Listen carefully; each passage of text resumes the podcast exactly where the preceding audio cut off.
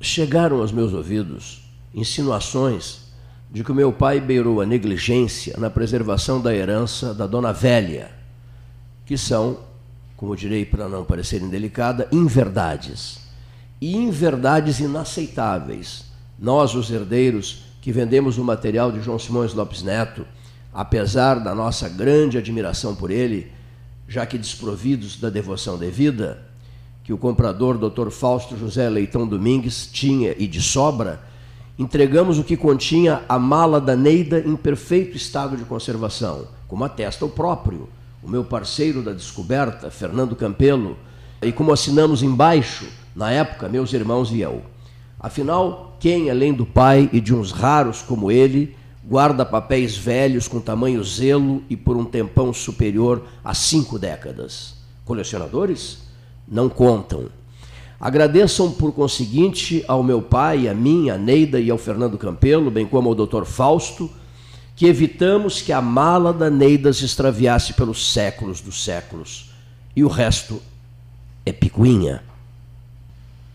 A Neida, a Ita e o senhor Nereu, o vigia, me ajudaram carregando pilhas e pilhas do que não interessava para uma fogueira um pouco assustadora que ele ateou, grudada na casa vizinha determinei que não queimassem nenhum mísero papelucho não submetido ao meu crivo. Mas a norma não deu tão certo. Dentre o mundaréu de eletrodomésticos de voltagem incompatível com a de Porto Alegre, louças, panelas, talheres, malas, presumidamente vazias, etc, etc, etc, passou despercebida a preciosidade que apelidei a partir de então de a mala da Neida uma noção do volume transportado, ora, a caminhoneta avantajada que ela contratou fez umas três corridas no mínimo. De todo modo, um equívoco vergonhoso da minha parte, é claro, mas perdoável, espero, com tanta coisa para revisar, selecionar, encaminhar e embalar num cronograma apertadíssimo. E depois de buscas, inúmeras buscas, sempre dando com os burros na água, lembrei-me da Neida e do que ela levou. A arca, essa que não, não foi localizada, teria ido junto. Liguei às pressas para a dona Neida, explicitando tudo, frisando o valor real e exato da arca, entre aspas.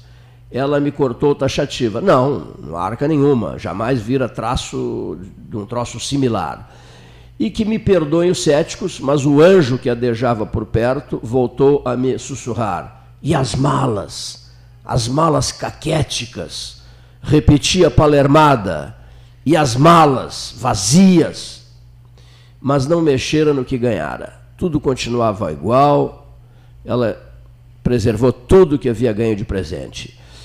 Então, colocou essas malas no box fechado do automóvel do filho implorei que fosse o local reaberto, que as malas fossem examinadas.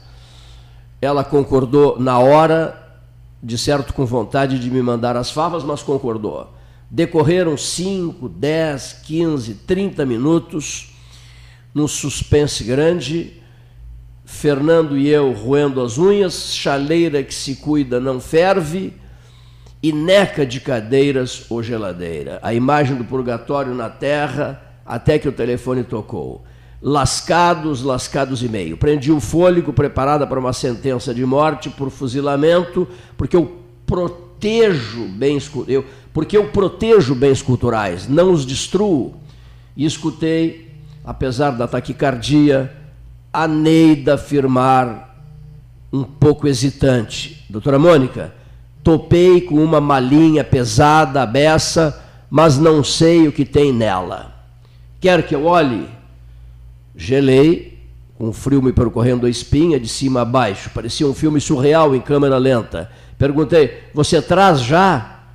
Pegue um táxi, por favor, mas venha logo, é urgente. Vibramos num misto de esperança e desesperança, de ilusão e desilusão. E ela chegou, Neida chegou, recordo perfeitamente disso, como se tivesse se passado agora. Ela e o rapaz, o filho dela, com a maleta de um azul celeste descorado, minha velha companheira dos fins de semana, de quando cursei arquitetura na Universidade Federal do Rio Grande do Sul. Vieram caminhando ao nosso encontro pela circulação de veículos, Fernando Campelo e eu paralisados, com a possibilidade dela conter mero papelório. Ele se ofereceu para abrir. Confesso que fiquei de costas, mas, bingo, na mosca, eis que surge a herança de João Simões Lopes Neto a mala da Neida, aqui em Porto Alegre, ficou escondida, desta vez numa arca de verdade, sendo repassada em segurança ao amabilíssimo Dr. Fausto em 26 de janeiro de 2011.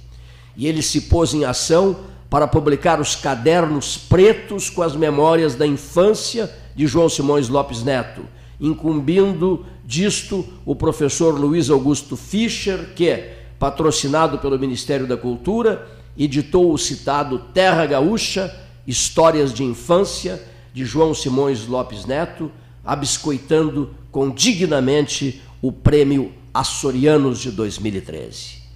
Palmas para nós.